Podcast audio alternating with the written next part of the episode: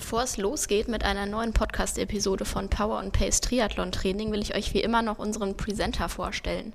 Der kommt in dieser Woche aus den eigenen Reihen, das ist nämlich mein Kollege Markus Baranski. Seinen Vornamen kennt fast keiner, er ist nämlich äh, bekannt als der Baranski und genauso heißt auch sein Shop, derbaranski punkt shop. Da bekommt ihr alles, was ihr braucht, um schnell Fahrrad zu fahren, so kann man das, glaube ich, sagen. Ihr bekommt da gewachste Ketten, alles, was ihr braucht, um die Kette selbst zu wachsen, Schmiermittel, Computerhalter, so einen habe ich mir auch gekauft im vergangenen Jahr für mein Triathlon-Fahrrad, dass da der Radcomputer an Ort und Stelle sitzt und ich da gut drauf gucken kann. Einfachkettenblätter natürlich für Zeitfahr- und auch Gravelbikes oder alles, was Markus so an Merch bei sich im Shop hat, damit er auch auf der Couch nach den Intervallen gut aussieht. Und ein bisschen was im Bereich Fast Food, wie Markus es nennt, hat er auch, also allerlei Gels und Zubehör. Alles ist garantiert der Baranski approved, weil Markus benutzt das wirklich alles selbst und testet das einmal auf Herz und Nieren und sehr, sehr ausgiebig, bevor das bei ihm im Shop landet. Einen Rabattcode habe ich leider nicht für euch, das gibt es nämlich nicht bei Markus, dafür aber zu jeder eurer Bestellungen eine kleine Überraschung und auch was Kleines zum Naschen, das ist Markus nämlich ganz besonders wichtig.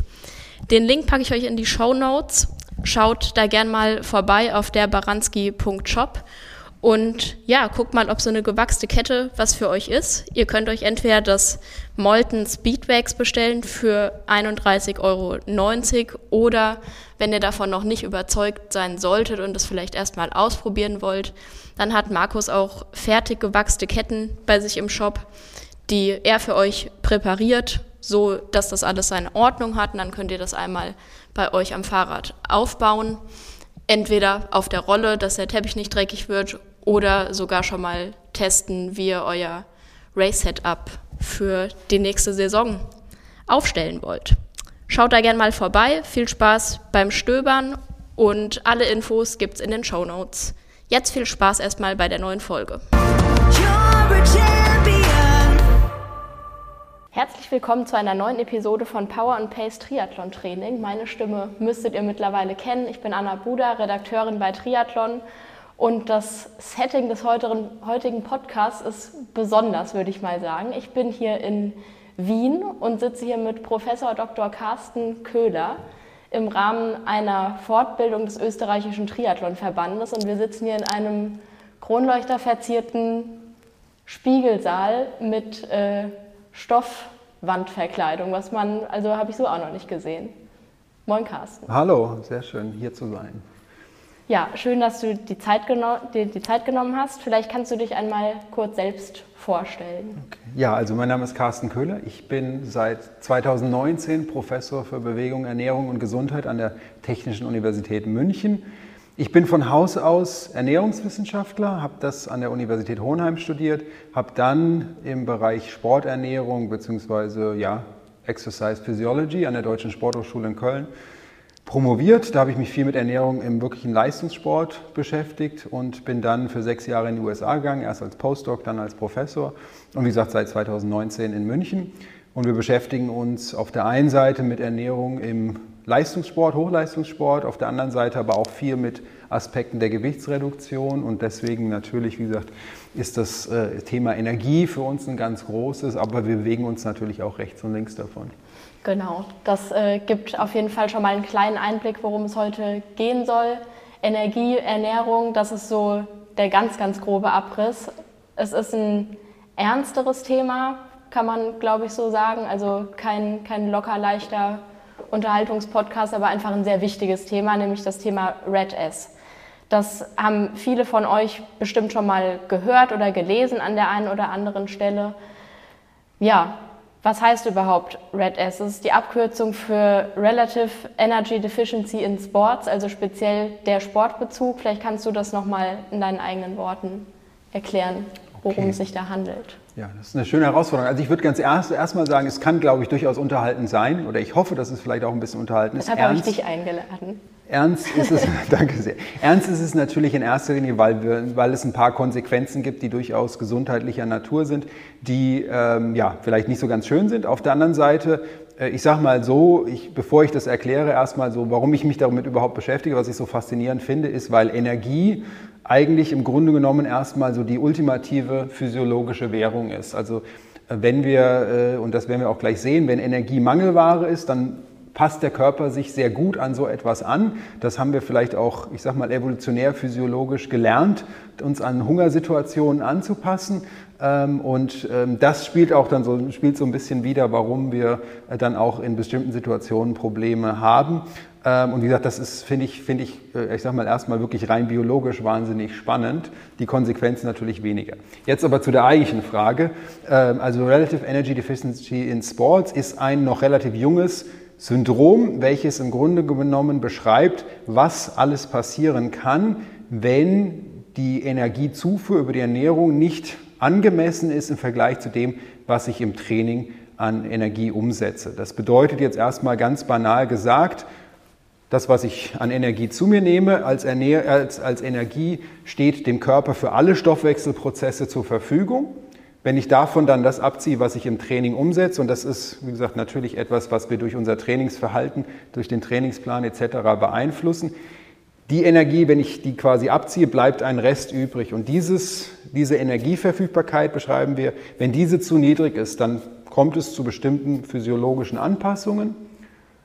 Und diese können zur Folge haben, dass es zu ja, gesundheitlichen Problemen kommt, dass es zu Leistungs- Einschränkung kommt. Und wie gesagt, bei den gesundheitlichen Problemen, so die Klassiker, die tatsächlich dazu äh, gehören, sind Menstruationsstörungen, ähm, Störungen des Knochenstoffwechsels. Das kennen wir auch schon relativ lange, aber in den letzten Jahren hat sich mehr und mehr gezeigt, dass es eben auch auf viele andere physiologische Prozesse einen Einfluss haben kann, wie auf unseren Stoffwechsel, Energiestoffwechsel, aber auch auf ähm, zum Beispiel Blut, Zusammensetzung, auf Entzündungen, auf vielleicht auch, auch Dinge des kardiovaskulären Systems und dass sich das eben, wie gesagt, auch gleichzeitig durchaus auf die Leistungsfähigkeit negativ auswirken kann. Dieser, ich sag mal, der Terminus Relative Energy Deficiency in Sports ist zweitausendvierzehn vom I O C eingeführt, mhm. quasi als so ein bisschen Update der, ich sag mal, der Female Athlete Triad, die es eigentlich schon seit den achtziger Jahren auch in der Literatur gibt. Wie gesagt, im Grunde genommen dreht es sich um dasselbe, aber expandiert natürlich deutlich mehr und zeigt eben auch, dass es andere Bereiche sind, aber auch andere Athleten und Athletinnen betroffen werden. Also zum Beispiel auch nicht nur Frauen, natürlich Menstruationsstörungen, da, da, da denken wir natürlich an Frauen, aber es gibt auch Phänomene, die bei Männern genauso auftreten können und eben auch inklusiver noch sind, wie gesagt, zum Beispiel auch andere Ähm, ja, Athleten, auch Paraathleten et cetera, all das mit, mit einzubeziehen. Mhm. Das heißt, die Abkürzung zwischen RED-S und der Female Athlete Triad, das ist eben einfach die Tatsache, dass nicht nur Frauen betroffen sind. Dass nicht nur Frauen betroffen sind auf der einen, und die Female Athlete Triad hat sich sehr, ich sag mal, besteht, also ich sag mal, das sind drei Komponenten. Diese drei Komponenten sind die Menstruationsstörung, es ist war ursprünglich mal ein, ich sag mal, Essstörungen. Das wurde dann, äh, als man erkannt hat, dass es eben nicht nur Essstörungen sind, in diese geringe Energieverfügbarkeit umgerechnet und den Knochenstoffwechsel. Das sind noch zentrale Bestandteile des mhm. RED-S, aber wenn man quasi äh, noch deutlich mehr Achsen zu dieser Triade hinzumalt und quasi in den Mittelpunkt diese äh, Energie oder die, die geringe Energieverfügbarkeit stellt, dann hat man quasi so einen, ja, einen ganzen, so blöd es klingt, einen Blumenstrauß an Symp oder an, Symp äh, an, an, an gesundheitlichen und Leistungskonsequenzen mhm. und eben gesagt nicht nur diese zwei, die in der Triade ursprünglich mal ganz stark herausgearbeitet mhm. wurden. Welche das sind, da kommen wir auf jeden Fall noch drauf. Kannst du sagen, wer davon betroffen ist und wie viele Sportler? Und ähm, aus welchen Sportarten natürlich? Genau, also fangen wir mal damit an, das ist, das ist immer meine, die wissenschaftliche Aussage, es ist schwer zu sagen, weil wir tatsächlich uns nach wie vor eine sehr, ich sag mal, einfache und genaue Diagnose fehlt. Aber wenn man nach den einzelnen Symptomen geht, die dieses RED-S beinhalten, dann kann die, ich sag mal, die, die Häufigkeit in Risikosportarten, in Risikogruppen durchaus bis zu sechzig Prozent gehen. Das oh, wow. hört sich jetzt relativ viel an. Ja. Ähm, Das aber, wie gesagt, würde man auch wirklich dann im Hochleistungssport beobachten. Und wie gesagt, das heißt auch nicht, dass jeder dieser sechzig Prozent alle diese Symptome aufweist, sondern dass vielleicht ein oder zwei Symptome auftreten. Ich sage mal, etwas konservativere Schätzungen liegen vielleicht so im Bereich äh, um die zwanzig bis dreißig Prozent in Risikosportarten. Und das war ja die zweite Frage. Risikosportarten sind im Grunde genommen erstmal alle Sportarten ums Gewicht, wo es um das Gewicht geht. Das heißt also Sportarten mit Gewichtsklassen, natürlich. Ähm, dazu zählen alle, ich sag mal, Kampfsportarten, ähm, aber auch, was man, woran man vielleicht weniger denkt, so Dinge wie das Leichtgewichtsrudern, ähm, Jockeys. Ich habe mich heute mit jemandem aus dem Segel unterhalten, wo das Gewicht anscheinend auch eine Rolle spielt, aber auch das Skispringen. Ähm, also die klassischen Sportarten, wo Athleten ständig gewogen werden. Ähm, das macht Sinn, weil ich natürlich, wie gesagt, immer Absolut, und ständig ja. auf sowas, auf das Gewicht achten muss. Aber natürlich auch, äh, wie gesagt, äh, natürlich Sportarten, wo das Gewicht eher äh, relativ zur Leistung eine Rolle spielt. Mhm. Und da sind wir natürlich beim Triathlon voll dabei, weil zumindest beim Radfahren, je nach, ich sag mal, Topografie der Strecke natürlich, äh, wir Leistung gerne in Watt pro Kilogramm ausdrücken mhm. und das auch tun. Und da spielt natürlich, wie gesagt, indirekt das Gewicht eine Rolle. Und beim Laufen wahrscheinlich noch stärker, natürlich, weil jedes Kilogramm, was ich extra mit mir rumbewegen muss, auch irgendwo da, da reinsteht. Das ist so, ich sag mal, das ist die eine, der eine Cluster, den wir haben. Der zweite Cluster sind dann die Sportarten, in denen viel Energie umgesetzt wird. Auch da ähm, gehört Triathlon dazu. Und da gehört Triathlon natürlich ja. auch dazu, genau, weil wir natürlich A, im, also Ausdauersport an sich, weil wir da eben, wie gesagt, der Energieumsatz deutlich höher ist. Das ist jetzt kein, ich sag mal, keine Kritik an, an, an anderen Sportarten, aber ich sag mal, wenn ich Krafttraining treibe, dann mache ich zwar, setze ich zwar in der Sekunde oder auch in den fünf Sekunden, in denen ich aktiv bin, vielleicht mehr Energie um, aber ich mache auch viele Pausen. Während, wie gesagt, wenn ich neunzig Minuten auf dem Rad sitze, ja. Dann, äh, dann, wie gesagt, den, den Energieumsatz, äh, der ist, ist relativ äh, homogen, aber eben dadurch auf einem hohen Level. Und wie gesagt, deswegen sind tatsächlich Triathleten eine Risikogruppe, das kann man nicht anders sagen. Ähm, auf der anderen Seite, und das ist vielleicht so ein Punkt, glaube ich, ähm, vielleicht muss ich da auch eine Lanze brechen, ich glaube im Triathlon durchaus merkt äh, man das als Athletin und Athlet auch schneller, wenn man in so einen Zustand reinrutscht, weil dann natürlich auch in gewisser Weise die Leistungsfähigkeit leidet, weil auch eben nicht genug Energie auch während des Trainings mhm. da ist, wenn ich nicht ausreichend meine Kohlenhydratspeicher fülle et cetera. Wie wird das dann schließlich diagnostiziert? Also Energiedefizit, das ist irgendwie klar, wie mhm. in wel, von welchem Zeitraum sprechen wir denn? Also wenn ich einen Tag zu wenig gegessen habe oder geht es da um Monate? Also einen Tag wenig essen ist, ist unproblematisch. Das passiert ja auch. Genau, das passiert auch und das ist auch normal. Und wie gesagt, in dem Sinne, also unser Körper ist natürlich eine gewisse Fluktuation äh, gewöhnt und es gibt verschiedene Gründe, warum ich, also ich sollte auch vielleicht gar nicht versuchen, jeden Tag genau das zu essen äh, quasi oder das genau zu matchen, was ich mit dem äh, mit im Training umsetze und dann noch eben dazu äh, quasi meinen normalen Bedarf abdecke. Problematisch wird es äh, meistens eigentlich wirklich in einem Bereich von Wochen bis Monaten mhm. ähm, oder sogar Jahren. Also wie gesagt, so je nach Sym- Symptom bzw. Auch, auch Auswirkungen, die wir sehen, haben wir durchaus, also ich habe mit Athletinnen gearbeitet, die über mehrere Jahre hinweg keine Regelblutung hatten, was so ein ganz massives Zeichen ist.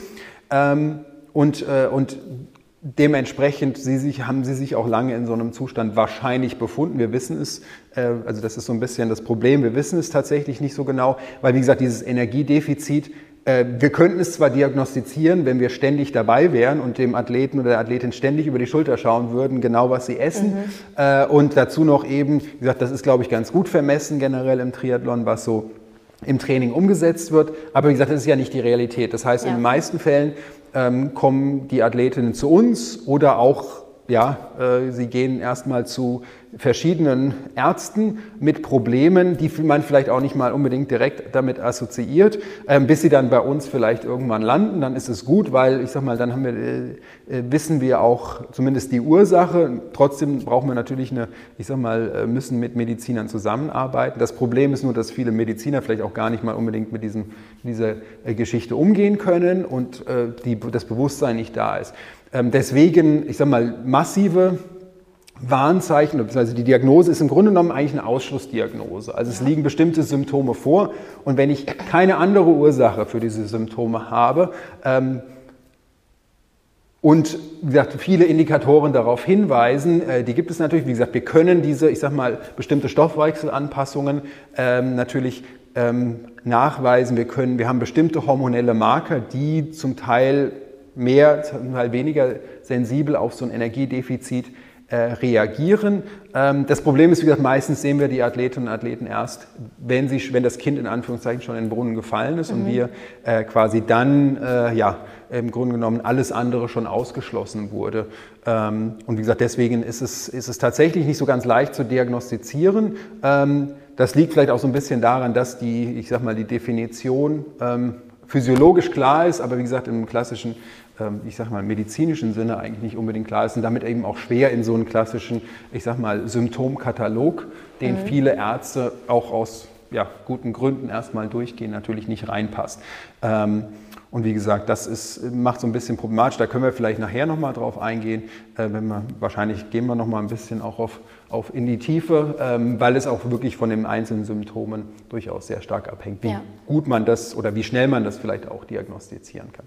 Bei ähm, Frauen, bei Athletinnen hast du ja schon angesprochen, ist die ausbleibende Periode ist ja ein total gutes Anzeichen eigentlich, in Anführungszeichen, dass man das einfach erkennen kann. Wenn es dazu kommt, ist dann das Kind schon in den Brunnen gefallen oder kann man da noch intervenieren? Also intervenieren kann man immer. Also das wollte ich jetzt nicht, wollte ich nicht so sagen. Aber, also wie du schon auch sagst, das, äh, also gut, bitte mit Anführungszeichen, das ist eigentlich wirklich ein schlechtes Zeichen. Also wenn die, äh, wenn die, wenn die äh, Regelblutung ausfällt, wenn es zu einem, ja, tatsächlichen äh, Fernbleiben, wie gesagt, der Regelblutung, also wenn Der, so der, der, der gravierendste Fall ist von drei Monate ohne Regelblutung. Ähm, wenn das tatsächlich auftritt, dann sprechen wir von einer Amenorrhoe und es gibt natürlich verschiedene Ursachen. Das kann organisch bedingt sein, das kann äh, andere Faktoren haben, es kann auch mal stressbedingt sein. Aber wenn wir das alles ausschließen können, ähm, Dann, ähm, dann liegt es sehr nahe, dass, wie gesagt, das durch ein Energiedefizit induziert wurde. Nur, wie gesagt, das bedeutet also, ne, drei Monate ohne Regelblutung. Das heißt, es ist schon ein relativ langer Zeitraum, ja, in dem sich eine Athletin in einem Defizit äh, befund, befunden hat, dass es dazu, dazu kommt. Und wie gesagt, das liegt nicht daran, dass sie mal eine Woche oder ein paar Tage nicht ausreichend gegessen hat, sondern, wie gesagt, das ist schon ein, ein etwas längeres Phänomen. Das ist ein sehr starkes Zeichen. Mhm. In dem Sinne, wie du schon sagst, gut ist es, weil ich zumindest ein Zeichen habe, was relativ klar signalisiert, Achtung, hier irgendwas ist nicht ausreichend, stimmt irgendwas gerade, stimmt ja. nicht und irgendwas stimmt schon eigentlich nicht ganz dolle. Das muss man, muss man mal so festhalten. Also wie gesagt, wenn wir die Möglichkeiten hätten, es gibt durchaus auch äh, sogenannte subklinische äh, Menstruationsstörungen, die auch schon im Zusammenhang stehen. Das ist zum Beispiel, dass der Eisprung ausfällt oder dass bestimmte Phasen des Zyklus sich verkürzen, dass die Der, ich sag mal, die, die, die Blutungen unregelmäßig wären. All das wären schon Warnsignale, die schon darauf hinweisen können. Aber wie gesagt, die sind etwas natürlich noch mal schwerer zu, ja, diagnostizieren. Und wie gesagt, in vielen Fällen kommt dann auch, ich sag mal, zu der, zu der, zum Fernbleiben der Regelblutung, was man leider vielleicht auch zugeben muss, vielleicht äh, auch für, nicht für jede Athletin immer ganz unpraktisch ist. Das kann ja durchaus mal auch, äh, ja, äh, so blöd es sein, äh, so blöd es klingt, auch, auch durchaus praktikabel sein, dass ich mich weniger mit bestimmten Menstruationssymptomen beschäftigen muss. Dass man ich vielleicht gut auch darauf verzichten, auf jeden Fall. Genau, ne? Oder auch, dass ich eben, wie gesagt, auch nicht unbedingt Wettkämpfe et cetera drum herum, ja, timen muss. Ähm, in dem Sinne, äh, aber wie gesagt, häufig gibt es dann noch weitere Konsequenzen, die dann, wie gesagt, das kann dann eine erhöhte Infektanfälligkeit sein, vor allem, aber ich habe eben auch schon gesprochen vom Knochenstoffwechsel. Wenn dann so ein Ermüdungsbruch noch dazukommt, ähm, dann ist das ein sehr starkes, nochmal ein, ja, deutlich stärkeres Zeichen und, und das ist dann quasi schon Schritt zwei, äh, da sollten die alle Alarmglocken losgehen. Aber wie gesagt, eigentlich, wie gesagt, im, eben, im Idealfall ähm, auch schon, wenn es zu Unregelmäßigkeiten kommt. Ähm, das kann, wie gesagt, eine Athletin, die vertraut ist mit ihrem Zyklus, auch, wie gesagt, auch schon wahrscheinlich detektieren, bevor es zu diesen, ne, diesen drei Monaten ohne Regelblutung kommt, schon merkt, dass es die Phasen vielleicht etwas länger werden, dass es unregelmäßig wirkt. Auch das kann schon ein Zeichen sein. Wie gesagt, vor allem, meistens wissen die Athleten das durchaus schon, dass sie eben versucht haben, äh, ja, entweder noch ein bisschen mehr abzunehmen oder bewusst äh, die Nahrungszufuhr eingeschränkt haben oder vielleicht auch das Trainingspensum er- erhöht haben. Das ist vielleicht auch jetzt gerade, ich denke an die vielen Age-Grouper, die es vielleicht auch nicht schaffen, zeitlich ausreichend zu essen, weil sie zwischen Training und Job oder Studium hin und her äh, pendeln und, und wie gesagt, nicht, eigentlich nicht ausreichend Zeit haben, ihren Körper mit Energie zu versorgen. Ja klar, da ja. wird kurz nach dem Training irgendwas zwischendurch reingeschoben und dann geht es zur Arbeit und so weiter und dann wieder alles von vorne.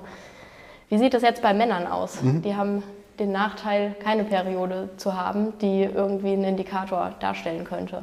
Genau, also das ist in dem Sinne ein tatsächlich entscheidender, entscheidender Nachteil, wobei, wie gesagt, ich das auch wieder sehr, sehr relativ sehen ja. würde. Ähm, also grundsätzlich ist es so, dass auch die Männ- oder der männliche Körper und wie gesagt, die männliche Biologie auf ein Energiedefizit reagiert. Wie gesagt, Menstruationsstörungen natürlich nicht.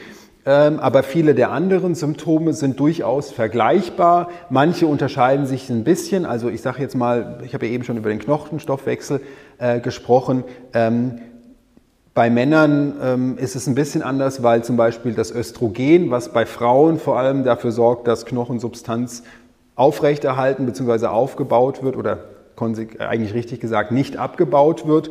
Ähm, Das, wie gesagt, diese Wirkung gibt es bei Männern in dem Sinne so nicht, aber Testosteron zum Beispiel als männliches Sexualhormon ist auch in den Knochenstoffwechsel eingebunden und auch bei einem extremen Energiedefizit kann auch Testosteron tatsächlich in den Keller gehen.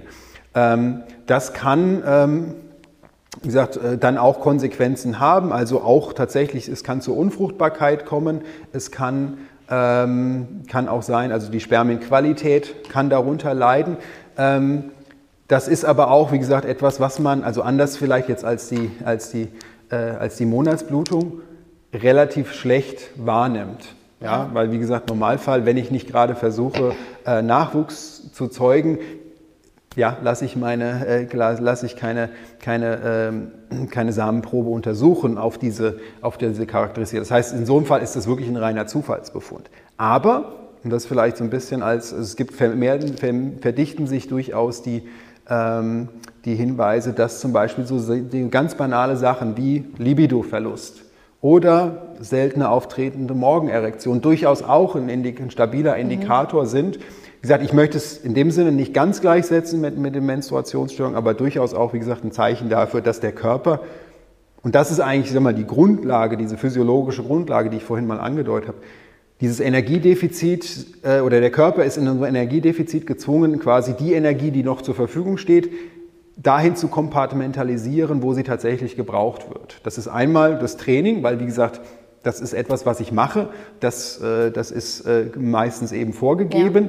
Ja. Ähm, natürlich kann ich mich in meinem Alltag äh, vielleicht weniger bewegen, aber da ein bisschen Energie einsparen. De facto ist das aber auch nicht möglich. Das heißt aber, alle physiologischen Prozesse, die in Anführungszeichen Energie, ich sage jetzt mal, verschwenden, die nicht wirklich überlebensnotwendig sind, die leiden eigentlich in so einem Energiedefizit. Ähm, wie gesagt, das sind, da sind wir Menschen nicht exklusiv, das sehen wir in, in, im gesamten Tierreich. Und Reproduktion ist natürlich etwas, was in Anführungszeichen ein Luxus ist, den wir uns leisten, wenn ausreichend Energie zur Verfügung steht. Ähm, wie gesagt, da ist es wieder so ein bisschen so, deswegen sind Frauen auch deutlich stärker davon betroffen und auch, ich sag mal, die, der, der, diese Schwelle eines Energiedefizits ist bei Frauen deutlich geringer, mhm. bis es zu Reproduktions- oder Menstruationsstörungen, wie gesagt, bis die Reproduktion eingeschränkt ist, weil Frauen natürlich grundsätzlich deutlich mehr, rein biologisch gesehen, deutlich mehr Energie investieren müssen in die Aufrechterhaltung äh, überhaupt des äh, Reproduktionsstatus und dann natürlich auch, ähm, wie gesagt, natürlich in, in die Fortpflanzung selbst. Ja. Äh, und das denn, Kind gesagt, will ja auch noch aufge- ausgetragen werden. Das Kind da will aufgetragen, das Kind muss, also der Fötus muss wachsen, äh, dann muss Muttermilch produziert werden et cetera. Ja. Also energetisch investiert eine Frau natürlich deutlich mehr. Und wie gesagt, da kommen wir wieder so ein bisschen zurück. Ich finde es immer schön, wenn Dinge physiologisch auch Sinn machen. Wenn ich nicht ausreichend Energie für den eigenen Körper habe, dann bin ich in der Situation, in der ich auch nicht ausreichend Energie habe, noch einen zweiten Organismus durchzufüttern. Und wie gesagt, deswegen macht es physiologisch Sinn. Und das sehen wir, wie gesagt, natürlich bei Sportlern, jetzt in diesem Extrembeispiel, aber das sieht man im gesamten Tierreich, in Hungerphasen und wie gesagt auch in der Entwicklungsgeschichte der Menschheit, in Hungerphasen leidet, äh, ist das Überleben dann doch erstmal wichtiger als die, als die Reproduktion ja. und, und Wachstum. Genau. Gehen wir noch mal ein bisschen auf den Anfang zurück, wie bestimme ich denn meinen Energiebedarf überhaupt? Reicht da der Blick auf die Garmin oder irgendeine andere Uhr, was sie mir dann ausspuckt am Ende des Tages? Ähm, nein, also das ist, ist tatsächlich etwas, ähm, also in dem Sinne, es ist eigentlich gar nicht so schwer, wir müssen da jetzt auch keine, ich sag mal, keine Raketenwissenschaft draus machen. Ähm, das Einzige, was ich vermeiden möchte, ist A, zu sagen, also ich gucke auf die Waage und wenn mein Gewicht stabil bleibt, dann habe ich meinem Körper ausreichend Energie zugeführt. Das ist zwar an sich richtig, aber wie gesagt, da denke ich wieder an diese Einsparungsmechanismen, die ich, die ich vorher äh, erwähnt habe. Ich kann auch in einem relativen Energie, deswegen heißt das Ding auch relatives Energiedefizit und nicht nur Energiedefizit, ich kann auch in einem relativen Energiedefizit sein und trotzdem ein stabiles Körpergewicht haben, weil der Körper sich an dieses Energiedefizit angepasst hat. Das heißt, diese Stoffwechselprozesse heruntergefahren hat und quasi auf, einfach auf niedrigeren Level, auf Sparflamme. Mhm. Das heißt, also wie gesagt, nur auf die Waage zu schauen, ist kein guter Indikator. Das heißt auch, dass nicht nur Leute mit einem total geringen Körperfettanteil betroffen sind, oder? Überhaupt nicht. Also davon hängt es tatsächlich nicht ab. Ich ja. kann einen R E D-S entwickeln mit einem Körperfettanteil von fünfundzwanzig oder dreißig Prozent und ich kann mit einem Körperfettanteil von sieben oder acht oder zwölf Prozent bei Frauen auf jeden Fall auch normal, äh, ja, wie gesagt, bei Frauen vielleicht normal äh, regelmäßige Blutungen ja. haben. Das ist relativ, relativ unabhängig äh, davon. Wenn ich aber, wie gesagt, chronisch natürlich versuche, noch von fünf auf vier Prozent Körperfett zu kommen und quasi alles, äh, alles einschränke, und äh, dann, äh, dann ist die Chance ja. wieder groß. Also die Chancen sind sicherlich schon größer bei einem niedrigen Körperfettanteil, weil, wie gesagt, wir natürlich dazu auch tendieren, so ein bisschen, so blöd es klingt, linear Dinge fortzusetzen. Und wenn ich quasi mit meiner Ernährung es geschafft habe, zwei Kilo abzunehmen, dann gehe ich davon aus, dass die nächsten zwei Kilo genauso funktionieren, was nicht der Fall ist. Ja. Und dann ist das ist gerade so ein, auch ein Fall, wo häufig Athleten und Athletinnen in so ein R E D-S reinrutschen, weil sie, wie gesagt, einfach sagen, okay, ich muss mich, es geht nicht weiter voran, jetzt muss ich noch stärker einschränken, um überhaupt einen Gewichtsverlust zu erzielen. Das Wettkampfgewicht muss ran. Das Wettkampfgewicht muss noch passen, oder wie gesagt, ich schränke mich jetzt nochmal an, weil ich habe das Trainingslager gebucht und da, wie gesagt, soll ich ja, muss ich möglichst, ja. muss ich möglichst leicht sein und, und dann, wie gesagt, dann machen sie vielleicht auch extremere Dinge, als, als wenn sie das ohne diesen Gedanken machen. Oder gesagt, ich nutze also das Trainingslager, äh, den besonders hohen Energieumsatz, um dann äh, genau, das, um Wettkampfgewicht zu das schrauben. Sehen wir auch, und das ist tatsächlich, das wäre auch, auch ungeschickt. Also wie gesagt, das kennen wir jetzt nicht nur aus dem Triathlon, ich, ich kenne das auch durchaus im, im Radsport, auch in Pro-Tour-Teams, dass es eine gewisse Gruppe von Athleten geht, die sehr gut in den Trainingslager vorbereiten und eigentlich das Trainingslager optimal nutzen. Und dann gibt es eher so die Athleten, die nutzen das Trainingslager, um, wie gesagt, noch diese zwei, drei Kilo abzunehmen. Und die leiden auch deutlich mehr und die haben, also zumindest anekdotisch auch, das sind auch die Athleten, die dann eher noch mit Verletzungen, Infekten et cetera ja. et cetera kämpfen. Zu deiner Ausgangsfrage zurück, denn wie gesagt, ich will jetzt hier nicht, nicht abschweichen. Ich will eigentlich, ich hoffe eigentlich eine relativ einfache Lösung anbieten zu können für ein komplexes Problem. Also wie gesagt, wir haben, der Blick auf die Garmin-Uhr ist gut, weil die mir zumindest einen relativ guten Aufschluss darüber gibt, wie viel Energie ich im Training umgesetzt ja. habe. Ja, also zumindest beim Radfahren und beim Laufen. Wenn ich einen Powermeter habe, noch besser. Also die Zahlen des Powermeters, bitte daran denken, dass wir natürlich unseren, ich sag mal, relativ geringen Wirkungsgrad mit eindenken. Also je nachdem, was ich oder auch an, was ich an Garmin habe, wenn der mir nur die quasi eine, eine Zahl angibt, wie viel Kalorien ich quasi an Energie auf der Straße umgesetzt habe, äh, das ist äh, etwa nur knapp zwanzig Prozent der Energie, die ich biologisch umgesetzt habe. Also ich weiß nicht, manche, mein alter Garmin hat das auch noch angezeigt, der sagt dann irgendwie eine Trainingseinheit von einer Stunde, das waren zweihundertfünfzig Kalorien oder sowas. Da habe ich gesagt, das kann nicht stimmen. Das stimmt, wenn man einfach quasi seine Watt, also man kann auch Watt in Kalorien umrechnen, äh, denn Watt ist ja nichts anderes äh, quasi, oder andersherum äh, Kalorien. Die Rechnung müssen wir jetzt nicht aufmachen, aber quasi das ist einfach eine, also die, eine Leistung, die ich bis über eine bestimmte Zeit bringe, ist Arbeit. Und das, wie gesagt, kann ich wieder in, in, in Energie umsetzen. Aber wie gesagt, wir sind etwas, ich sag mal, wir sind nicht sehr ökonomisch. Äh, wir verbrauchen deutlich mehr oder wir setzen deutlich mehr Energie um, als wir auf die Straße bringen. Ähm, das heißt also, wie gesagt, ähm, aber wie gesagt, inzwischen zeigen die meisten Geräte und spätestens, wenn man das bei Strava oder wo auch immer hochlad, hochlädt, die Daten sind eigentlich im Normalfall schon äh, in Kilokalorien, die ich als Energie umgesetzt ja. habe. Ja? Und den kann ich auch, da ist zwar ein gewisser Fehler drin, weil, wie gesagt, die Uhr natürlich nicht metabolisch misst, sondern einfach nur extrapoliert, okay, du bist jetzt bei dem Tempo gelaufen, du hast so viel Strecke gemacht, du hast so viel Watt getreten, und das rechnen wir hoch. Das ist aber genau genug für das, was ich okay. brauche. Denn ja. ganz ehrlich, ob ich jetzt in der Trainingseinheit neunhundertsechzig oder tausendfünfzig Kalorien umgesetzt habe, ähm, der Unterschied, das sind zehn Prozent, ähm, das ist im Rahmen des, was, was wir auch einfach, ich sag mal, biologisch als Messfehler betreiben ja. würden. So, jetzt habe ich diese Energie, die ich im Training umgesetzt habe. Das ist quasi, die, das ist schon weg von meinem Konto. Mhm. Ja? Das heißt, die, also natürlich muss ich die auf jeden Fall zu mir nehmen, plus X. Und dieses X ist im Sinne, und das ist jetzt eigentlich was, das ist ganz schön, das kann man eigentlich relativ einfach berechnen. Wir gehen von einer normalen Energieverfügbarkeit von etwa vierzig bis fünfundvierzig Kilokalorien pro Kilogramm fettfreie Masse aus. Mhm. Ja, das heißt also, das einzige Problem ist, ich muss meine fettfreie Masse kennen. Fettfreie Masse ist nichts anderes als das Gesamtkörpergewicht minus Körperfettanteil, und zwar natürlich, wenn es in Prozent ist, runtergerechnet auf Kilogramm. Ich mache jetzt mal ein ganz einfaches Beispiel. Wir nehmen einen Athlet von fünfundsiebzig Kilo, der hat zehn Prozent Körperfett. Wir machen es wirklich ganz einfach für Dummies. Dann ist die fettfreie Masse fünfundsiebzig minus sieben Komma fünf, siebenundsechzig Komma fünf mhm. Kilogramm. So, und jetzt könnte ich einfach rechnen. vierzig, machen wir es auch hier wieder einfach, vierzig mal siebenundsechzig Komma fünf. Anna zückt schon ihren, den Taschenrechner, so ne, aber dann sind wir bei wahrscheinlich äh, ganz grob zweitausendsiebenhundert Kilokalorien.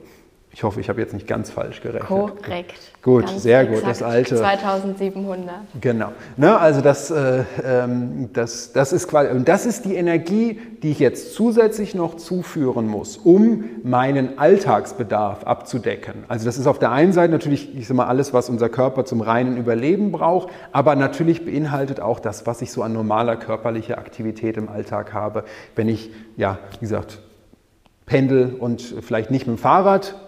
Da können wir gleich noch drüber sprechen, was da eigentlich so alles zu Training zählt oder nicht. Aber wenn ich mich normal in meinem Alltag bewege, normale Aktivitäten mache. So, und wie gesagt, jetzt habe ich diese zweitausendsiebenhundert Kalorien und ich habe eben gesagt, was habe ich gesagt, neunhundertfünfzig Kalorien im Training on top. Dann bin ich dann, ja. so mal Adam Riese, bei dreitausendsechshundert Kalorien, äh, die ich, um, wie gesagt, einen optimalen Zustand Äh, zu haben, zu mir nehmen sollte. Generell, also wie gesagt, das ist so ein bisschen, das mag sich jetzt vielleicht nach viel anhören, aber das ist tatsächlich diese, ich sag mal, die Energiemenge, die der Körper wirklich für eine optimale physiologische Funktion braucht.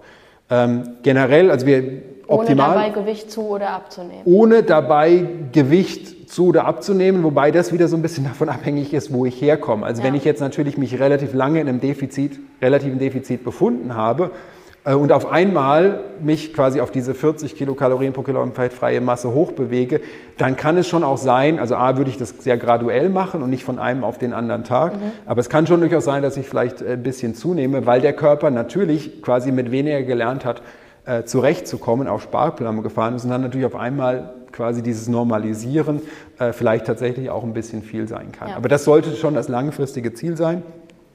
Und das Zweite ist vielleicht auch, also ich würde grundsätzlich vermeiden, unter, das ist so ein zweiter Grenzwert von etwa dreißig Kilokalorien pro Kilogramm fettfreie Masse zu kommen, denn darunter kommt es dann auch relativ schnell, schon wirklich innerhalb von mehreren Tagen, mhm.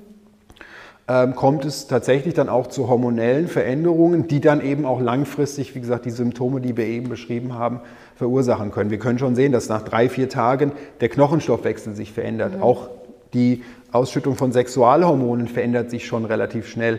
Ähm, und, und auch und, sowas wie Müdigkeit und äh, Leistungsverlust und so. Genau, wobei das kann, also das kann auch sehr subjektiv sein. Also je nachdem, wir sehen in manchen Studien auch, ähm, und die, in unseren Studien wissen die Teilnehmer meistens, was passiert, die am Anfang durchaus zum Teil auch noch euphorisiert sind, weil sie ja tatsächlich ein bisschen abnehmen, also je nachdem, wie wir diese Studie vielleicht auch bewerben. Als, ähm, und also am Anfang merkt man das vielleicht noch nicht so. Wie gesagt, diese hormonellen Veränderungen treten schon relativ schnell, ähm, treten schon relativ schnell auf und wie gesagt, die können dann durchaus mittelfristig eben gesagt zu, zu Konsequenzen führen. Deswegen sagt man das so generell als, als Schwelle. Wenn ich das, wie gesagt, mal ein oder zwei Tage nicht schaffe, ist es kein Problem, aber dauerhaft sollte ich mich daran schon auch orientieren. Ja. Vor allem, wie gesagt, wenn ich in einer Situation bin, wo ich tatsächlich jetzt auch, vielleicht möchte ich auch ein bisschen abnehmen, weil, wie gesagt, wir müssen, würden uns alle in die Tasche lügen, wenn wir sagen, unser Gewicht ist stabil über dreihundertfünfundsechzig Tage des Jahres. Das ist nicht Sinn, äh, Sinn des Spiels. Also es gibt sicherlich Phasen, in denen wir abnehmen, aber auch dann sollte ich gucken, dass ich eben diesen, diesen Schwellenwert von dreißig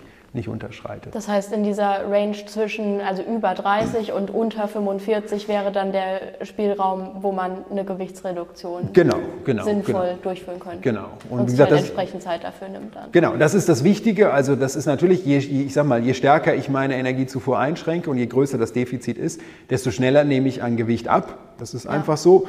Aber desto größer ist auch das Risiko dieser ganzen Konsequenzen. Und in dem Sinne, und dadurch, dass der Körper, wie gesagt, sich anpasst, nehme ich auch nicht mehr so effektiv an Gewicht ab. Ja. Deswegen, wie gesagt, müssen wir uns da auch, so blöd es klingt, gedulden und das möglichst, dieses Energiedefizit möglichst gering halten. Ja. Ja. Mit welcher Frage mache ich denn weiter? Ähm, du hast, oder lass uns vielleicht mal über die kurz- und langfristigen Folgen sprechen. Also Knochenstoffwechsel hast du schon gesagt, dass sich der, also dass der schnell zum Negativen reagiert. Wie sieht es richtig langfristig mhm. und richtig kurzfristig aus? Genau. Also Knochenstoffwechsel ist etwas, was, ähm, also wir haben bestimmte Marker, die zeigen uns, ähm, dass Knochen, und vielleicht nochmal ganz für die, für die, nicht für die Laien da draußen, weil ich glaube, mit Knochenstoffwechsel beschäftigen sich die wenigsten von uns. Äh, Knochen ist ein Gewebe, wie viele andere Gewebe auch, ähm, auch Muskulatur zum Beispiel, das ständig auf- und abgebaut wird. Das heißt, es gibt ein gewisses Gleichgewicht an aufbauenden ähm, aufbauenden Faktoren, und das sind wirklich Zellen, die im Knochen, äh, Knochen oder am Rande des Knochengewebes sitzen und die Knochensubstanz aufbauen. Und dann gibt es andere Zellen, die diese Knochensubstanz auch wieder abbauen. Ja, das ist so ein Gleichgewicht, und das ist eigentlich auch ganz gut. Dadurch wird Knochensubstanz oder viele andere Gewebe erneuern sich dadurch auch. Und wie gesagt, beim Muskel ist es ganz genauso. Knochen ist allerdings sehr langsam und sehr träge. Es hängt ein bisschen davon auch ab, welcher Knochen. Also es gibt unterschiedliche Knochenarten. Es gibt die klassischen Röhrenknochen, die wir vielleicht auch ja, aus dem Schulunterricht kennen. Die sind sehr, sehr stark, haben eine geringe Oberfläche. Die sind nochmal sehr, sehr inaktiv. Da passiert sehr wenig. Also bis so ein Knochen wirklich mal angegriffen wird und sich tatsächlich dann auch fragil wird, dauert das viele Jahre. Aber es gibt durchaus diesen schwammartigen Knochen, trabekulären Knochen, den finden wir zum Beispiel in den Wirbelkörpern im, im, im, im Rücken. Oder den finden wir zum Teil auch eben, wie gesagt, in der, in der Hüfte, oder auch zum Beispiel so eine ganz klassische Knochenfraktur, die bei Osteoporose, vor allem bei Frauen auftritt, ist äh, im, im Handgelenk, weil da auch mhm. dieser Schlamm, äh, schwammartige Knochen ist, der deutlich schneller, in Anführungszeichen, sich deutlich schneller abbaut. Und wie gesagt, da, je nachdem, äh, wo zum Beispiel eine Stressfraktur anschau, äh, auftritt, ähm, und diese treten meistens dann auch in solchen, äh, solchen eher stoffwechselaktiven Knochenbereichen auf. Mittelfuß auch. Mittelfuß, ja. Genau. Aber wie gesagt, auch, auch gerade so im, in, im Wirbel durchaus auch, äh, also Wirbel, Wirbelkörper im ähm, die, ähm, wie gesagt, die reagieren in Anführungszeichen schnell. Nichtsdestotrotz dauert es, dauert es wirklich lange. Also es ist ein Prozess von von Monaten bis Jahren, bis sich sowas abbaut. Auf der anderen Seite, bis sich sowas aber auch erholt und aufbaut. Mhm. Und das ist wieder so ein bisschen die Krux an der Sache. Wie gesagt, wir haben eben schon von, den, von der ausbleibenden Regelblutung gesprochen. Das dauert natürlich auch mal mindestens die Dauer von einem Zyklus, wenn nicht sogar länger, bis sowas auftritt. Wie gesagt, wenn wir das Ganze jetzt nochmal ein halbes Jahr nach hinten versetzen, dann merken wir vielleicht so diese ersten Veränderungen, jetzt wirklich messbaren Veränderungen in der Knochensubstanz. Diese Veränderungen in diesen Knochenmarkern sehen wir aber wirklich schon nach drei, vier Tagen. Mhm. Das heißt also, das sind schon gewisse Vorboten natürlich, die auftreten können. Man kann es wahrscheinlich auch allgemein fassen, wenn einfach häufig Verletzungen aller Art auftreten, seien das jetzt Entzündungen oder Bandverletzungen oder auch muskuläre Verletzungen, dass da einfach irgendwas wahrscheinlich nicht ganz richtig läuft. Genau, also vielleicht so ein bisschen einen Schritt zurück gemacht. Also ich sag mal, beim Knochen ist es relativ stark, weil wir beim Knochen auch natürlich in den meisten Fällen, also jetzt nicht, wenn sich jemand, äh, wenn sich jemand, ähm, Also wenn jemand eine, wie heißt es, eine klassische Fraktur hat, weil er die Treppe runtergefallen ist. Das ist kein, ja. das ist nicht das Problem, sondern wie gesagt, es sind diese, vor allem diese Stressfrakturen. Wie gesagt, da gibt es einen relativ klaren Zusammenhang. Aber natürlich auch andere muskuläre Verletzungen, wie du angedeutet hast. Das ist vielleicht zu, ja, äh, zu, zu Verletzungen des Sehnenapparates kommt oder sowas. Die können auch im Zusammenhang treiben, weil natürlich auch, wie gesagt, die Erneuerung von allen Gewebearten in irgendeiner Weise eingeschränkt ist. Und das gilt in gewisser Weise auch für, für Muskel, äh, Muskelprotein, was auch auf und abgebaut wird. Auch das, in Anführungszeichen, leidet unter einem Energiedefizit. Da kann ich zwar immer noch ein bisschen leichter auch dagegen steuern mit anderen Sachen, äh, mit Training et cetera, was beim Knochen dann nochmal eine andere Geschichte ist. Aber wie gesagt, also muskuläre Verletzungen, die häufig und wiederkehrend auftreten, wie gesagt, eigentlich so klassische Overuse-Injuries sind, Wenn das jetzt nicht wirklich aufgrund des komplett veränderten Trainingsplans ist, dann ist das sicherlich ein Warnzeichen, was ich auch ja. auf jeden Fall wahrnehmen sollte. Wie man das Ganze vorbeugt, darüber haben wir eigentlich schon gesprochen, einfach die entsprechende Energiemenge zuzuführen. Ist es egal, wie ich die zuführe? Also äh. muss das unbedingt total healthy sein und ausgewogen und so weiter, oder ist es am Ende des Tages egal? Beispiel, die Norweger sind ganz vorne mit dabei im Triathlon und frühstücken Pizza und sagen ganz klar, es ist, also irgendwie muss die Energie halt rein. Also, ist das so?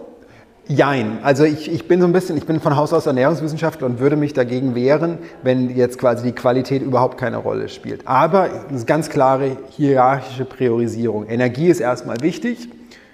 Und wenn ich die Wahl habe zwischen, ich sag mal, qualitativ hochwertiger Energie, wir kommen gleich ein bisschen darauf zu sprechen, was es ist, und qualitativ schlechter Energie, dann ist es klar, dass ich immer quasi die hochqualitative Energie zu mir nehmen sollte. Wenn jetzt aber die Wahl ist Energie oder keine Energie, dann bin ich immer auf der Seite der Energie.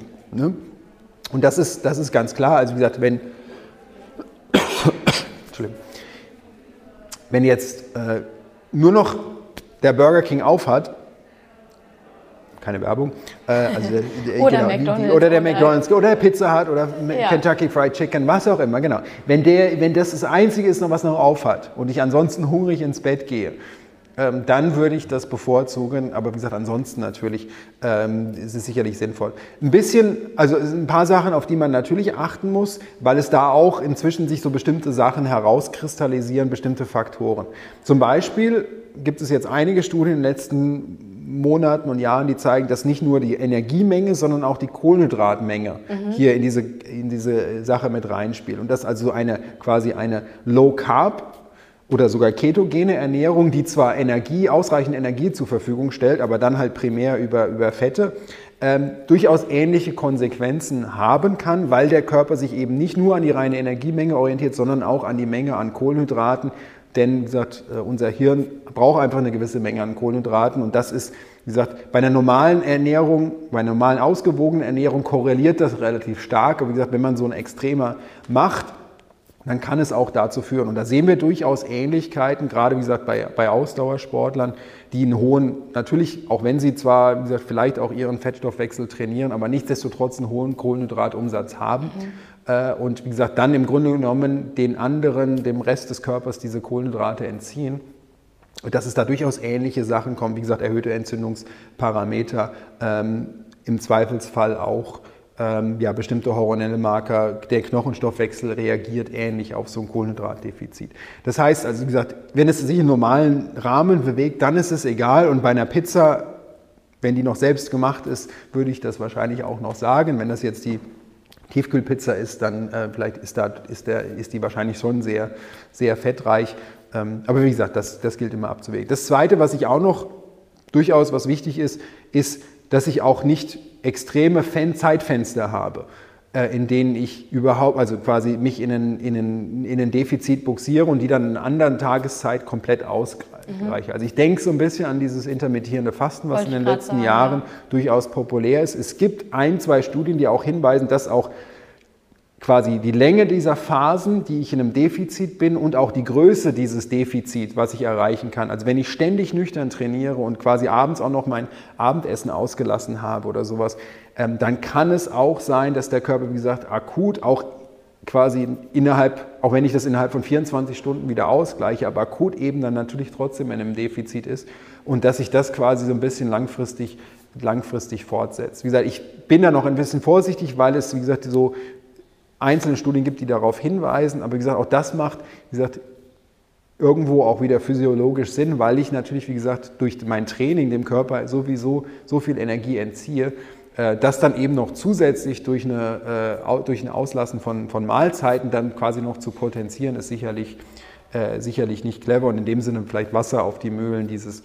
diese, ja, dieses Defizit mhm. oder der Anpassungen an ein Defizit und wie gesagt, also und ähm, deswegen ist das etwas, worauf ich sicherlich auch achten würde. Wie gesagt, einzelne Einheiten sind kein Problem, aber das dauerhafte auf dauerhafte Öffnen von bestimmten Fenstern. Wie gesagt, bei einer Einheit, die ich jetzt bewusst zum Beispiel kohlenhydratarm mache, ähm, die kann ich auch kohlenhydratarm machen, indem ich trotzdem noch äh, was zu mir nehme. Die muss ich nicht kohlenhydratarm ja. machen, indem ich intermittierend faste. Ähm, aber wie gesagt, wenn das einmal die Woche passiert, ist es wahrscheinlich unproblematisch. Ja. Aber wenn das ständig passiert, dann sehe ich da doch auch eine gewisse Gefahr. Vor allem, und das wissen wir auch, dieses intermittierende Fasten ähm, kommt ja eigentlich aus der Gewichtsreduktion, weil ja. die Leute gemerkt haben, okay, wenn ich dieses Zeitfenster, in dem ich essen kann, so weit verkürze, dann schaffe ich es überhaupt nicht mehr so viel zu essen, wie ich im normalen quasi vierundzwanzig-Stunden-Rhythmus tatsächlich esse. Und dadurch verlieren die Leute Gewicht. Die Leute, wenn man das wirklich vergleicht, verlieren genauso viel Gewicht, ob sie jetzt intermittierend fasten oder dieselbe Menge an Kalorien, aber im normalen Zeitraum essen. Und da sind wir wieder bei dem Punkt, nur den wir ja vorhin dann hatten. Vielleicht etwas mehr essen können, aber genau, sie können mehr essen. dreitausendsiebenhundert Kalorien in ein oder zwei Mahlzeiten ist dann vielleicht doch nicht ganz so angenehm. Genau, und das ist der, das ist der springende Punkt. Das ist also, ja, äh, schwierig. Nicht, dass es unmöglich ist, aber äh, nicht, sicherlich schwierig. Und wie gesagt, ich denke da vor allem vielleicht auch weniger an unseren Profi-Triathleten, der, äh, der, der die Zeit hat, sondern im Zweifelsfall halt wirklich an, die, an, an unsere Triathleten und Triathletinnen, die eben, wie gesagt, eh schon einen ja, Time-Crunch haben und eh nicht ja. vielleicht genug Zeit haben, sich ausreichend zu verpflegen. Wenn ich dann jetzt noch jede Gelegenheit oder bestimmte Gelegenheiten wegnehme, mache ich sicherlich nicht besser. Ja, finde ich total wichtige Punkte, auch wenn wir nochmal zum Thema Gewichtsreduktion gehen, dass es dann eben auch wichtig ist, sich ausgewogen zu ernähren und auf keinen Nährstoff irgendwie zu verzichten und dann sagt, ja gut, Energieverfügbarkeit, dies, das, aber dann esse ich jetzt einfach nur noch Protein und Gemüse oder so. Genau, also das ist, das wäre, wäre sicherlich, sich, sicherlich, und wie gesagt, das gilt vor allem auch, also was für, für, für irgendwie die Brigitte-Diät oder was auch immer gilt, ja. ähm, das gilt nicht für den, für den, ja, in gewisser Weise den Leistungssportler. Genau. Oder das ist, ist einfach ganz klar, weil wie gesagt, die Anforderungen, Anforderungen was anderes sind. Und wie gesagt, ich habe eben darauf hingewiesen, also die Kohlenhydrate. Äh, und, und natürlich sollte ich auch nicht, jetzt nicht nur sagen, dann futter ich nur noch Kohlenhydrate und achte überhaupt nicht mehr auf zum Beispiel Proteinzufuhr. Ähm, aber wie gesagt, die... Ähm, einfach gern alles. Einfach gern alles, reduziert. Und wenn ich was vermeide, dann vor allem die Sachen, die energiedicht sind. Und das sind dann tatsächlich äh, dann doch wieder die Dinge, die zwar gut schmecken, aber die vor allem fettig und süß sind. Also Snacks, äh, Schokolade et cetera. Das sind die Faktoren, an denen ich dann auch, ich sag mal, relativ schnell drehen kann, um auf der einen Seite, wie ja. gesagt, dafür zu sorgen, dass ich in einem gewissen Defizit bin, was ja sein muss, um abzunehmen, aber auf der anderen Seite eben, wie gesagt, vor allem nicht die nährstoffreichen, qualitativ hochwertigen Lebensmittel wegzunehmen. Ja. Um das Ganze in eine positive Richtung nochmal zu drehen, wie kommt man raus? Das ist hoffentlich möglich. Es ist möglich, genau. Also das ist, äh, ich sag mal, ähm, in...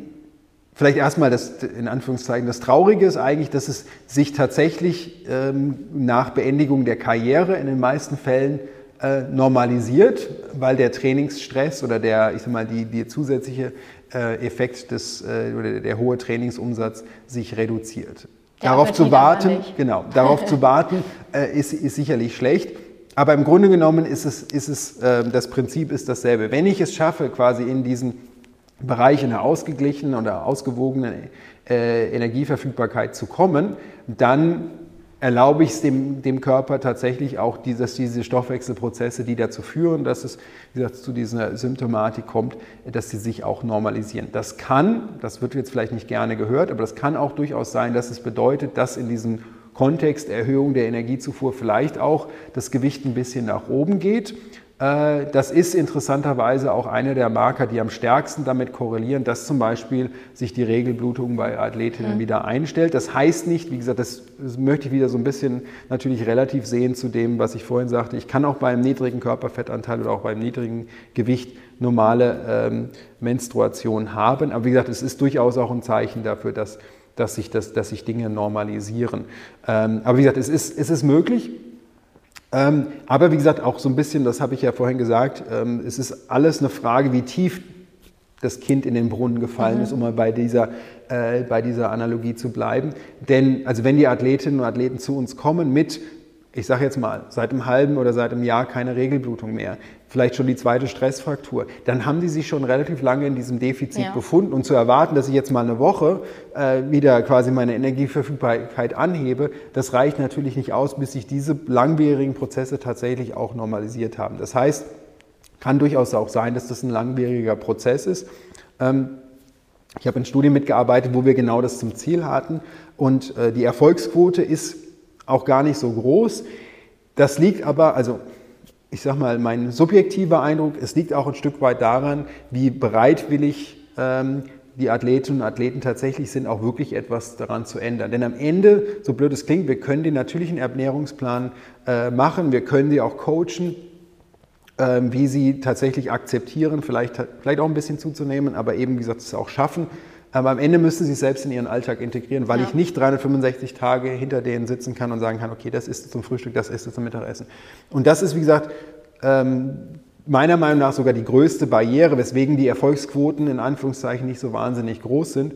Wenn aber wirklich, wie gesagt, die Athleten und Athletinnen verstanden haben, okay, das ist ein Problem, ich gehe dieses Problem an, dann sehen wir an sich eigentlich deutlich größere Erfolgsquoten. Wie gesagt, wir haben so unsere Profile von Athleten und wie gesagt, in vielen Fällen kann man das auch schon ein Stück weit, wenn die zu uns in Studien kommen, vorhersagen, wie gut oder wie auch wie, ja, wie, wie ablehnend sie vielleicht dann doch sind ja. äh, und wie weit sie das akzeptiert haben. Wie gesagt, das hat meine Mentorin in den U S A hat das immer so als eine Willingness to Change ausgedrückt, wenn die quasi bereit sind, was zu ändern und das wirklich als Problem erkannt haben. Und wie gesagt, das kann sein, dass ich, wie gesagt, jetzt, dass ich meine Leistungsfähigkeit nicht mehr anrufen kann. Es kann sein, dass ich eben, wie gesagt, irgendwann die Schnauze voll habe, dass ich ständig verletzt bin, dass ich ständig irgendwie mit Knochen, äh, Knochen äh, vielleicht nicht immer eine Stressfraktur, aber mit Ermüdungsreaktionen äh, et cetera zu kämpfen habe, dass es irgendwann einen Klick macht und sagen, okay, jetzt muss ich was dran ja. ändern. Oder eben, dass man dauernd krank ist. Genau, solche Genau, solche und Faktoren. Eben dann das Training nicht kontinuierlich durchziehen kann, was ja die Hauptsache ist. Genau, also das sollte eigentlich, das sollte das Grund, äh, die Grundidee sein, dass ich es, wie gesagt, schaffe, auch qualitativ hochwertig, ist ja auch so eine Sache. Ja. Äh, auch ich sag mal, ich kann natürlich auch im verletzten Zustand, je nach Verletzung, immer noch der Meinung sein, es ist jetzt sinnvoll, dass ich eben nochmal noch mal laufen gehe oder zumindest diese Ausfahrten auch mache. Aber wie gesagt, ich glaube, äh, da sind wir uns alle einig, wenn schon solche Sachen vorliegen, dass dann die Qualität leidet und damit natürlich auch langfristig Die, die Leistungsfähigkeit, ja. das ist ganz klar. Und man kann natürlich auch mit einer ausbleibenden Periode trainieren, eine Zeit lang, aber kriegt dann früher oder später die Quittung. Also ich sag mal, ein, ein Beispiel, ich, das war eine Athletin in den U S A, die war unter den Top fünfzig in den U S A im College in über zehntausend Meter. Die hatte, die hat bei uns auch im Labor gearbeitet, die hat sich also mit diesem Thema auseinandergesetzt. Die war einundzwanzig Jahre alt und, ähm, und im Grunde genommen der Auslöser, warum sie dann tatsächlich was umgestellt hat, war der, war der Punkt, dass sie, äh, dass sie eine Stressfraktur hatte und deswegen auch gezwungen war, acht Wochen konnte sie nicht laufen äh, und, und damit quasi, das hat sie dann akzeptiert. Die hatte aber zum Beispiel, mhm. die, hat, die ist ihr Leben lang, die hatte nie vorher eine Regelblutung, also das war ein ganz extremer Fall. Mhm. Die hat mit einundzwanzig Jahren ihre erste Regelblutung gehabt, was ja. wir, also wir haben es gefeiert, wir haben uns für sie, für sie gefreut und sie hat sich auch gefreut, weil sie, wie gesagt, gemerkt hat, okay, da tut sich was. Aber, wie gesagt, das war, die hat, ja, wahrscheinlich zehn, mindestens zehn Jahre in so einem, äh, sich in einem Energiedefizit befunden und, wie gesagt, hat auch sehr lange sehr gute Leistungen abgerufen, so ist es nicht, aber die, wir wissen nicht, wie viel besser sie vielleicht gewesen wäre, wenn sie eben, wie gesagt, nicht mit solchen Sachen auch auch gekämpft hätte, ja. ganz klar. Hast du noch was, was ich vielleicht vergessen habe oder was du gerne noch ergänzen würdest? Viel, aber ich glaube, das würde ja, den könnten, zeitlichen wir Rahmen könnten, glaube ich, drei Stunden Podcast aufnehmen. Wir können genau. auch gerne noch einen weiteren aufnehmen. Ich finde das Thema extrem spannend. Also was, vielleicht was eine Sache, die ich, noch, die ich grundsätzlich noch ergänzen sollte. Also wie gesagt, ich möchte... Ich möchte, möchte grundsätzlich vermeiden, dass, also, oder eine Sache, über die wir relativ wenig auch gesprochen haben, restriktives Ernährungsverhalten, ist ja durchaus auch etwas, was sehr häufig damit einhergeht, dass ich genau darauf achte, was ich esse und was auch immer. Und ich möchte natürlich, auf, wie gesagt, auf der einen Seite ist es wichtig, dass wir ausreichend Energie zuführen. Ich möchte aber natürlich auch dieses klassische Kalorienzählen auch ein Stück weit, Stück weit vermeiden und, wie gesagt, sagen, okay, jetzt bin ich genau bei vierzig von der Energieverfügbarkeit. Jetzt muss ja alles in Ordnung sein, so gar nicht in den Körper reinhören. Genau. Und ja. also keine Kalorien mehr oder wie gesagt auch nicht. Und ich glaube, dass es durchaus auch wichtig ist, also in beiden Richtungen, A, wie gesagt, auch zu verstehen, okay, so viel brauche ich tatsächlich, aber natürlich auch so ein bisschen für mich zu entwickeln, ein gewisses Körpergefühl auch. Das zum Beispiel, ich habe eben gesagt, für die männlichen Hörer, wenn, wenn sich an der Libido was tut, ja, und die, die runtergeht, äh, dass das auch etwas ist, was man nicht ignorieren kann. Das mhm. ist kein Zeichen dafür, dass das Training wahnsinnig gut anschlägt, sondern es ist eigentlich ein Zeichen ja. dafür, dass das Training ein bisschen too much ist. Und wie gesagt, Oder die also, dass Energie man da, zu wenig. Genau, das, das ja. meine ich damit. Und das, also wie gesagt, dass man, also ich möchte vermeiden, wie gesagt, auf der einen Seite ein Bewusstsein dafür schaffen, dass es wichtig ist, aber natürlich vermeiden, wie gesagt, auch, auch wieder dann zu stark sich darauf zu fokussieren. Und ich glaube, viele Triathleten sind sehr zahlengetrieben. Das ist ja. liegt sicherlich an der Sportart. Deswegen verleitet es vielleicht auch ein bisschen, bisschen dazu, dann auch, wie gesagt, äh, da auch sehr zahlengetrieben zu sein. Ähm, wie gesagt, im positiven Sinne, wenn ich merke, okay, ich bin tatsächlich, ich gebe meinem Körper nicht genug, ist es sicherlich sinnvoll. Aber es sollte, wie gesagt, auch nicht dazu, dazu führen, dass ich, wie gesagt, ständig, äh, ständig mich damit auseinandersetze. Denn das wissen wir, das kann dann, wie gesagt, auch zu einem restriktiven Ernährungsverhalten und, wie gesagt, im schlimmsten Fall auch zum gestörten Essverhalten ja. und dann auch zu Essstörungen führen, was sie natürlich vermeiden können. Und wie gesagt, das würde in dem Sinne diese Kaskade sogar wieder neu starten oder sogar, sogar beschleunigen. Also, wie gesagt, in dem Sinne ähm, es ist wichtig, darauf zu achten. Aber es sollte natürlich auch jetzt nicht die, die vierte Disziplin sein, ja, quasi nur, äh, nur die Ernährung äh, genauso zu planen, dass man genau bei diesen eben erwähnten vierzig oder fünfundvierzig Kilokalorien ja. landet. Aber gerade so nochmal zur praktischen Anwendung als Tipp, jetzt geht ja die Saison so langsam aber sicher los, man steigt wieder ins Training ein, da ist es ja vielleicht auch ganz cool, sich das einfach mal aufzuschreiben über zwei Wochen oder wie auch immer, was nehme ich denn überhaupt zu mir? Und wie viel verbrauche ich und passt das irgendwie zusammen oder bin ich da komplett auf dem falschen Weg? Nein, also ich denke, es ist grundsätzlich sinnvoll, tatsächlich bewusst zu machen, wie viel ich tatsächlich ähm, zu mir nehme. Ähm, das Einzige ist so ein bisschen, also wir merken das in unserer Forschung auch, wenn wir ein Ernährungsprotokoll führen äh, lassen, auch wenn wir die Leute instruieren, die sind immer nur so gut, wie ernst ich das nehme und auch in Anführungszeichen wie wie gut ich mich damit auskenne. Will sagen zum Beispiel, wenn ich jetzt irgendwie eine Ernährungs-App irgendwo runtergeladen habe, äh, die vielleicht sagt, okay, jetzt habe ich, ich sage mal, fünfhundert Gramm Nudeln gegessen ähm, und die nicht ordentlich, nicht zum Beispiel verstehe, dass fünfhundert Gramm gekochte Nudeln eine komplett andere Energiezufuhr haben als fünfhundert ja. Gramm no- rohe Nudeln. Äh, wenn ich damit, also wenn ich solche in Anführungszeichen Fehler mache, dann kann ich mich natürlich ganz schnell in bestimmten Sphären bewegen, dass ich ja, oh, ich esse aber ganz viel oder aber ich esse aber ganz wenig und habe tatsächlich ja. nur einen Fehler gemacht. Also das ist so ein bisschen, in Anführungszeichen, immer so ein bisschen auch diese Selbstdiagnose, finde ich nicht immer so ganz gut. Deswegen macht es vielleicht manchmal auch Sinn, tatsächlich auch nochmal mit jemandem Professionellen auch mal darüber zu sprechen, der das auch tatsächlich einschätzen kann, vielleicht auch mal durch so ein Ernährungsprotokoll durchzugehen. Aber was ich eigentlich wichtiger finde, ist also, deswegen ist diese Rechnung für diese Energieverfügbarkeit unabhängig davon, ob ich jetzt ein Protokoll führe oder nicht. Also Protokoll heißt ja immer, ich schreibe auf das, was ich gegessen habe, mhm. das kann ich alles abwiegen und was auch immer. Ich kann es aber eigentlich viel einfacher ist, wenn ich andersrum mache, diese, das, diese Rechnung, die wir eben gemacht haben, quasi, das ist ein Zielwert, das ist ein Target, was ich erreichen kann. Und damit das, dann fällt es mir viel leichter, äh, quasi in eine bestimmte Range zu kommen mhm. und nicht eben, wie gesagt, jeder Mahlzeit hinterher zu rennen, sondern sagen, okay, pass mal auf, ich hab, was habe ich heute gegessen? Okay, ich sag mal, ich bin jetzt nur erst bei eintausendachthundert Kalorien gewesen, deswegen muss ich zusetzen, dass ich zusehen, dass ich jetzt am Nachmittag und Abend noch jetzt bei dem Beispiel eben noch die eintausendachthundert ja. reinbekommen. Und das bedeutet für mich de facto, okay, dann heißt es halt noch, wie gesagt, Abendessen plus noch einen zweiten Snack ähm, später oder vorher. Und dann kann ich mir das viel besser zurechtlegen, als wie gesagt jetzt anzufangen und bei der, wie gesagt, beim, beim Kochen oder was auch immer alles genau abzuwiegen, ja. was wahrscheinlich weniger Spaß macht und wie gesagt auch nicht unbedingt genauer ist. Ja, ja, total guter Hinweis. Ähm, Nochmal zum, zum Energiebedarf so im Alltag. Wir haben ja über den Trainingsumsatz gesprochen. Wie sieht es jetzt mit dem Alltag aus? Da sind wir vorhin nicht drauf eingegangen. Guter Punkt. Wenn also, ich zwanzig Kilometer mit dem Rad zur Arbeit fahre und das gleiche wieder zurück, dann ist es klar, dass ich das draufpacken muss. Wenn ich einfach mit äh, zu Fuß einkaufen gehe, eine Viertelstunde zur Arbeit oder zur Bahn und so weiter, dann ist es wahrscheinlich weniger ein Problem. Genau, also normale Alltagsaktivitäten ähm, sind energetisch in, diesen, in dieser normalen Energieverfügbarkeit eingerechnet. Wie du schon sagst, wenn ich eben, wie gesagt, zum Fahrrad fahre, dem, ich sag mal, physiologisch ist es relativ egal, ob ich pendel oder trainiere, ja. die Energie ist, die ich ist, umsetze, dieselbe, selbst wenn ich vielleicht natürlich vielleicht nicht ganz so Äh, nicht mit derselben Wattzahl fahre, ja. aber nichtsdestotrotz, das ist Energie, die ich umsetze und die ist weg von diesem Konto. Wie gesagt, was alles, was sich im normalen Wa- äh, Rahmen bewegt, also meine normale Alltagsaktivität, wenn ich einkaufen gehe, wenn ich zur U-Bahn oder wie auch immer unterwegs bin, das ist ist unproblematisch. Wenn ich jetzt allerdings einen Job habe, ich sage jetzt mal ganz blöd, äh, ich bin, bin Briefträger und gehe am Tag äh, vierzehn Kilometer, dann sollte man natürlich das Ganze... Ja, es gibt die, gibt die ja. Leute durchaus. Ne? Oder ich, wir haben auch ab und zu, wir arbeiten auch mit, mit, mit Athleten, die, äh, die bei der Bundeswehr sind und ja. die dann zum Teil, also wenn die in der Sportförderkompanie sind und dann bestimmte, äh, bestimmte Übungen haben oder sowas, dann sind die halt auch, ja, auch mal acht Stunden oder zehn Stunden auf den Beinen zusätzlich zum Training. Ja. Ja, und das sind dann Faktoren, wo man dann natürlich das Ganze nochmal ein bisschen anpassen muss.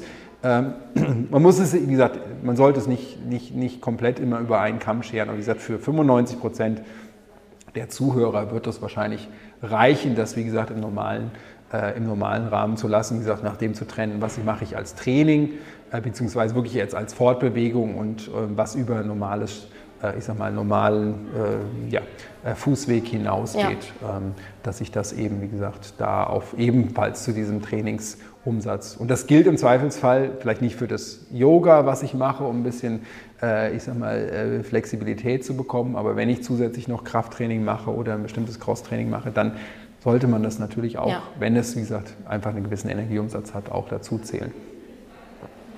Gut, ich fand es äh, total spannend, das Gespräch. Auch wichtig, äh, nochmal rauszuarbeiten, dass Energieverfügbarkeit nicht gleich Grundumsatz ist oder so, sondern eben was anderes, dass ihr euch da wirklich an, die, an diese Kalorienanzahl pro Kilogramm fettfreier Masse orientiert. Wie man jetzt die fettfreie Masse ermittelt, da tut es wahrscheinlich die Körperfettwaage, die nicht genau ist, aber es ist dann ein Anhaltspunkt. Genau, also man das muss durch keinen Scan laufen oder äh, bei der Leistungsdiagnostik immer alle zwei Wochen die, die Körperfettzange rausholen. Also das ist tatsächlich, also wenn man diese, einfach die Fehlerfortpflanzung, die Mathematiker unter, unter den Hörern werden's, können sich vielleicht sogar ausrechnen, aber es ist im Grunde genommen, also der Fehler ist bei diesen anderen Variablen, ob das jetzt die Garmin-Uhr ist oder auch bei den Ernährungs-, äh, selbst wie gesagt, wenn ich, wenn ich irgendwelche Verpackungen habe, den Ernährungsdaten davon ausgehe, ist der Fehler deutlich größer, als ob ich, wie gesagt, jetzt eine, im Zweifelsfall auch eine billige Bioimpedanzwaage für zwanzig Euro, die muss es vielleicht nicht sein, aber die für hundert Euro tut es auch.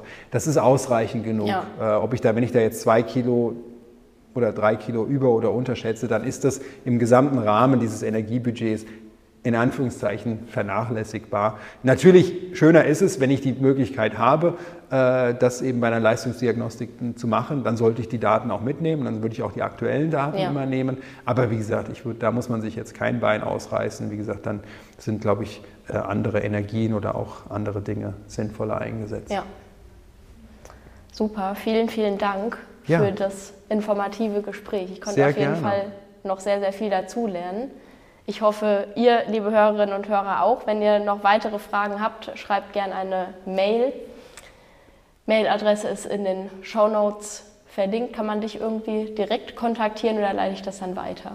Ähm, am besten weiterleiten. Also man findet mich auch auf, äh, ich bin nicht auf sozialen Medien unterwegs, außer, außer LinkedIn, äh, aber ansonsten, äh, man findet mich natürlich auch im Internet über meine äh, E-Mail-Adresse an der T U München. Ähm, Ist immer schön, wenn das in Anführungszeichen gesammelt ist und vielleicht ist das auch nochmal ein Aufschlag für, für, ein, für ein zweites Thema. Ähm, aber grundsätzlich bin ich natürlich auch ansprechbar. Und wie gesagt, wenn jemand äh, Probleme hat und überhaupt nicht weiter weiß, dann bitte, bitte auch gerne, gerne melden. Und ähm, ja, je nachdem, wo ihr seid, ähm, findet sich vielleicht auch der Weg nach München zu uns ins Labor. Und wir suchen auch ab und zu immer mal Studienteilnehmer, noch ganz billig Werbung zu machen, also das, das vielleicht ja, auch vielleicht für verschiedene, verschiedene, genau, also wie gesagt, in dem Sinne, auf unserer Homepage sind solche Sachen auch, auch verlinkt, findet man dann, genau. Also würde mich auch so umfreuen. Ansonsten sammle ich das alles, wir freuen uns natürlich immer über Feedback, ob euch die Folge gefallen hat und dann bedanke ich mich bei dir nochmal für das Gespräch und bei euch fürs Zuhören. Schönen Abend noch, schönen Tag, morgen, viel Spaß beim Training, wo auch immer ihr das gerade hört und bis zum nächsten Mal. Danke. Tschüss. Danke nochmal, tschüss.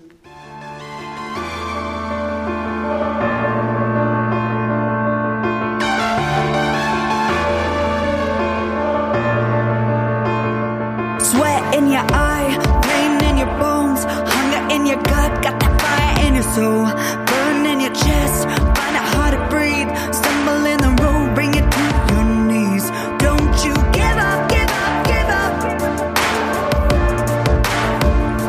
Go on and get up, get up.